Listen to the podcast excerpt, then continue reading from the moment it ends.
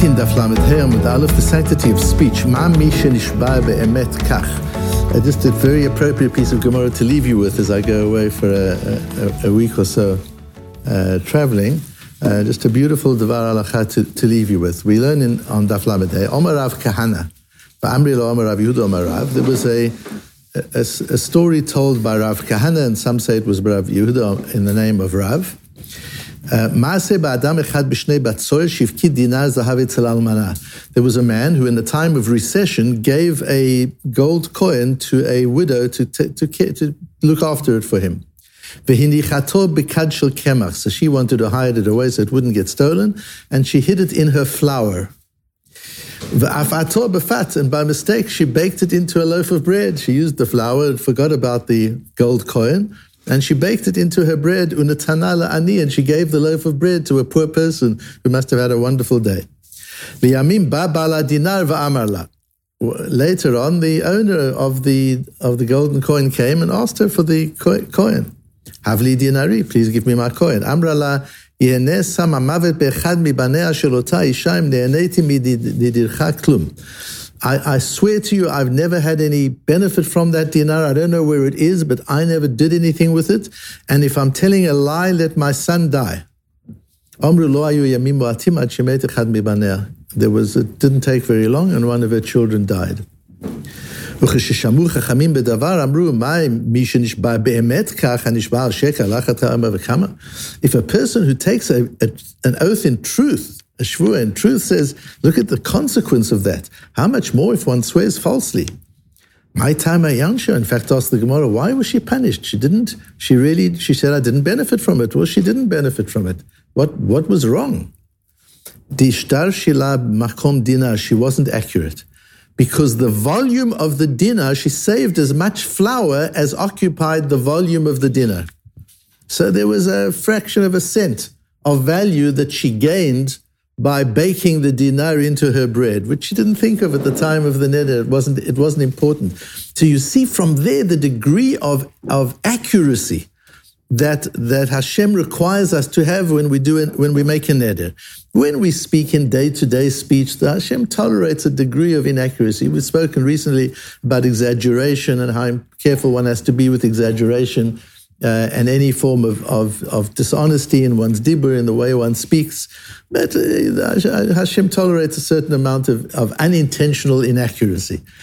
But, but when it comes to a shavua, if you elevate your speech, if you dial it up to the power of a shvua or a neder or a klala, then there's no tolerance. Then you're actually accepting a level of exactitude that is almost humanly impossible to adhere to.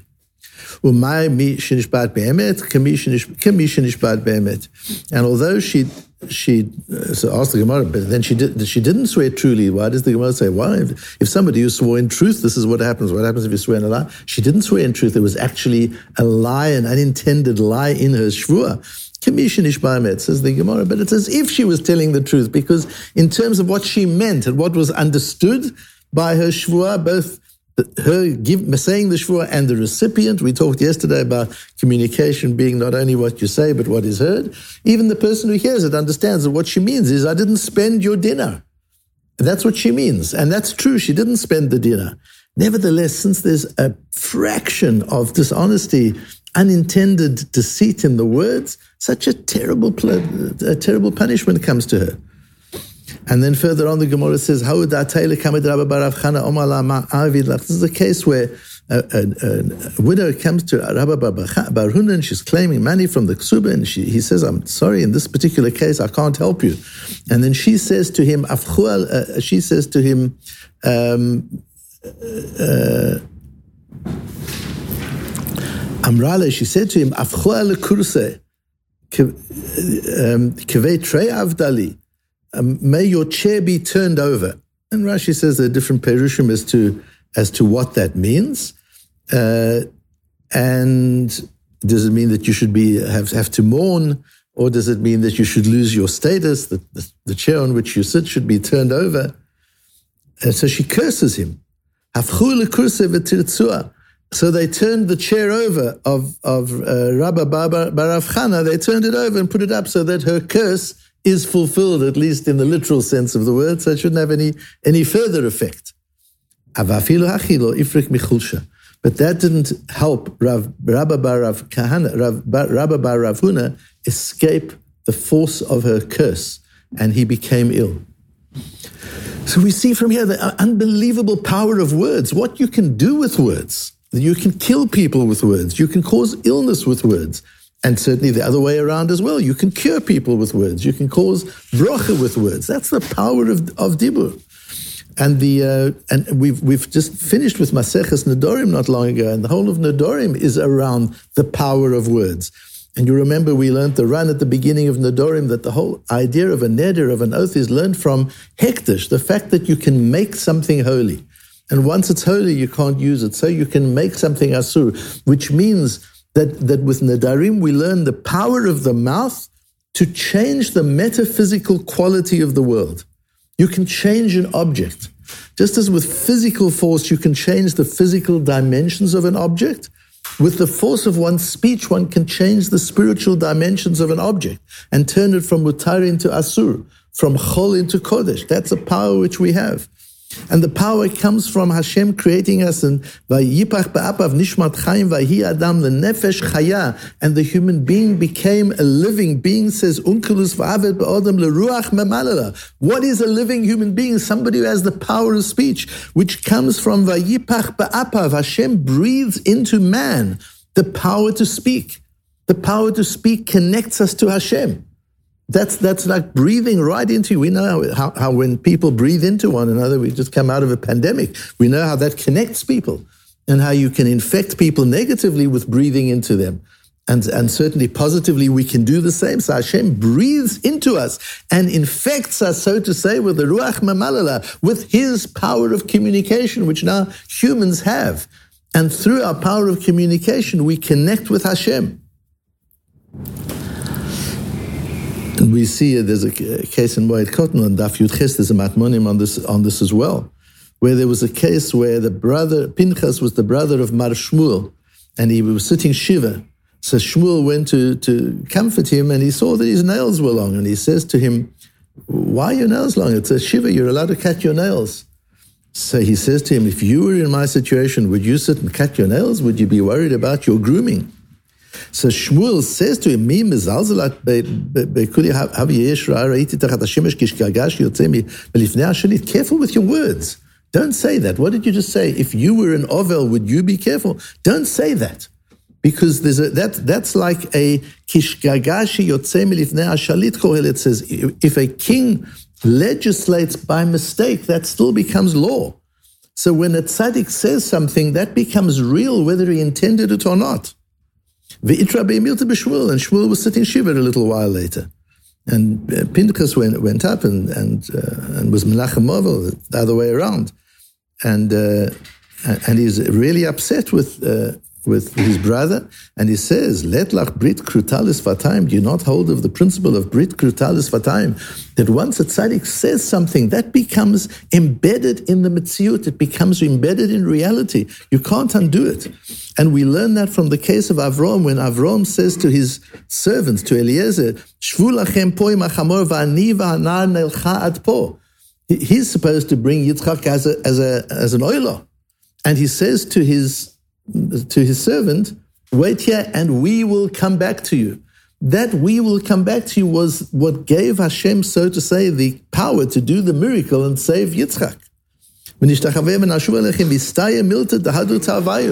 that's in fact what happened, says the Baal HaTurim. Not only is that what happened at that time, but this is what gave us the power of tshuva, that you can change Hashem's gezerah with the power of speech, even unintentional speech just by saying something. You change reality by saying something.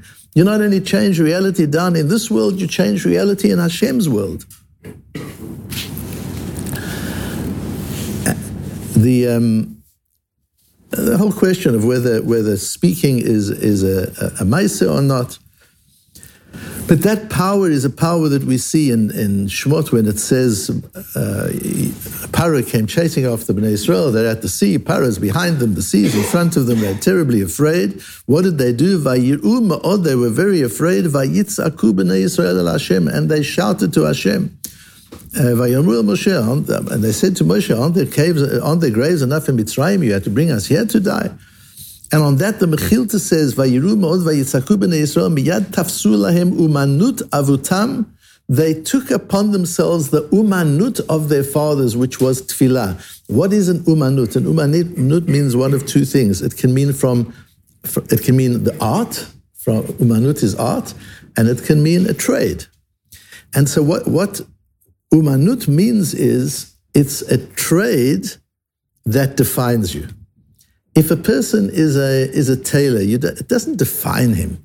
He's a Talmid Chochem, he's a Ben Torah, he's a father, he's a husband, he's a grandfather. Not a tailor. A Tailor is what he does, but he's not a tailor. But if a person is an artist, that does define him. Somebody says, Who are you? What are you? I'm a pianist, I'm a, I'm a poet, I'm a painter. It defines, when it's your art, it defines who you are. Tefillah defines us. Tefillah is not something we do at certain times. And the, the Lubavitcher Rebbe says in, in Likutei Sichos, he's an amazing master of Rashi. Lubavitcher Rebbe in our generation is the master of, of Rashi. And he explains that what Rashi is concerned, because Rashi brings the Mechilta, what Rashi is concerned about here is why are they praised for davening to Hashem? Vayirumod, they daven to Hashem because they were terrified. Surely their terror should be a lack of bitachon. Hashem has, has, promised you you'll be okay. Surely the terror is a lack of bitachon. And why is the fact that they davened, they prayed out of terror, considered a praiseworthy thing? And he explains the Lubavitcher Rebbe because a Jew doesn't pray out of need.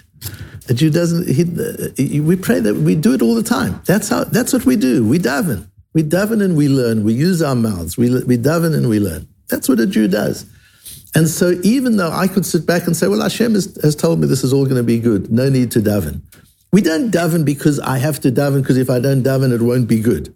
No, even if I know it's going to be good, because Hashem promised me it's going to be good, I still daven. Because that's what a Jew does. A Jew davens. That's umanut avotenu biyadenu. That trade, that capacity of the, human, of, of the Jew to do what our forefathers taught us, to be prayers that's what we do. We are prayers, we are daveners, and we are learners. We, we say the words of Torah all the time. The words of Torah are in our minds all the time. We daven, we're in communication with Hashem. That's how we connect to Hashem. There is no other way. We learned not so long ago, we learned that that is the way a Jew connects. We don't connect by standing in nature and looking at the wonders of nature. Yes, that's also a way of admiring Hashem, but that's not deep connection. You connect with somebody by communicating with somebody. And we don't philosophize about is there a God or isn't there a God? What do you mean, is there a God or isn't there a God? I'm talking to him. Why would I be talking to God if there isn't a God? It doesn't trouble us. The question is not an issue because we're permanently connected to Hashem. And our connection, our umbilical cord with Hashem is our tefillah, is the koach hadibur, is the power of our mouths. That's what we have. That's the power of the mouth to affect change and to change reality because we have this connection to Hashem and to Hashem's entire universe through the koach hadibur. And that's what we say on, on Yom Kippur in the in the Tefillah Zakah that we say before Yom Kippur, that's a prayer that was was composed by the Chaya Odom, the Rav of, of Vilna. And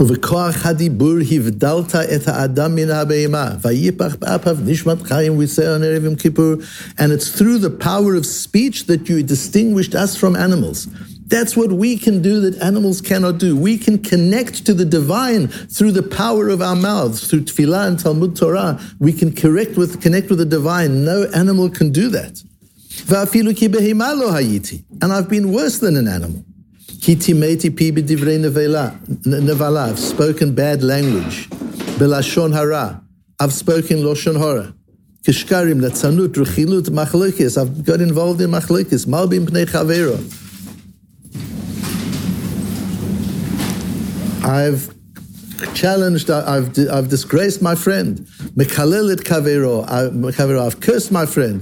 Mitkabed bekalon chavero, I've benefited from feeling good because I've brought somebody else down. Divrei masao matan b'Shabbos Tov. I've spoken business on Shabbos and Yom Tov. B'shvuot. Here we've got our shvuot u'nedarim. That's what we say on Yom Kippur. Hashem gave us a mouth, uh, our mouths to separate us from animals, and we've been even worse than animals in the way we've utilized our mouths how careful we've got to do, how much we've got to realize, not just careful out of, out of fear, but to realize the power of the mouth. We have, there's nothing more powerful than any human being has as an instrument of change than the power of speech. We can inspire people, we can bring people up, and we can bring people down. That's what we can do with our power of speech. We can change the mitziyut, we can create reality and we can damage reality. We can connect to Hashem and we can disconnect to Hashem. All of that through the power of our, spe- of our speech, through, through the koach hadibur. And therefore, when this woman says something so innocently, she doesn't mean anything at all, but it's the koach hadibur, with the power of dibur, she says something which is distorted, something which isn't accurate, and she's rammed her dibur up to the level of shvuah. How careful one has to be and, and realize. So now as we're going into to, to davening, to realize every word that you say in the davening, what the power of each word is to change reality and throughout your day to be aware of every word that you say, the power of your word to connect with the divine, to connect to Hashem, or chas v'sholem to disconnect, to inspire another human being, to cheer up another human being, to uplift another human being, or to uplift an object, a thing, anything that you do with a koach hadibur is something which has a permanent impression on the world around us and on the people with whom we engage.